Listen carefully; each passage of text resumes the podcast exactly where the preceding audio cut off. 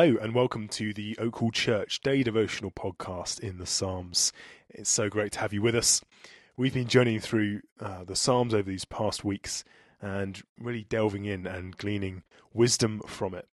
And today we're looking at Psalm 106 and looking at verses 19 to 23, which Chris is going to read for us now. At Horeb, they made a calf and worshipped an idol cast from metal. They exchanged their glorious God for an image of a bull, which eats grass. They forgot the Lord who saved them, who had done great things in Egypt, miracles in the land of Ham, and awesome deeds by the Red Sea. So he said he would destroy them, had not Moses, his chosen one, stood in the breach before him to keep his wrath from destroying them. After the miracles of the Exodus, they forgot the God who saved them, verse 21. We are no different. See verse 6. Our hearts think, Back then you did that, but what have you done for me lately? Don't just listen to your heart when it speaks like that. Answer to it.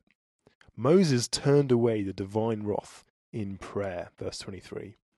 But on the cross, Jesus took the divine wrath on himself, so that if we believe in him, there is no wrath for us. When you're tempted to wonder if God still loves you, remember Jesus. Even if he never does another thing for any of us, that's what he's done lately. Lords, in Christ I have been forgiven, adopted into your family, made righteous in your sight, given the gift of the Spirit, and assured of my resurrection into glory unimaginable. Remind me that if you never did another thing for me, I should praise and serve you with my whole being for the rest of my life. Amen. Amen. Right, it strikes me in that prayer that any one of those things that God has done for us, we should bow down and worship Him forever. And yeah, He has done all of those things. Now, what an incredibly abundantly gracious God we have, who reaches out to us even though we are sinners. Uh, he still loves us and He reaches down to us through His Son Jesus. Uh, we hope that you uh, are able to reflect on Jesus and what He has done for you this day.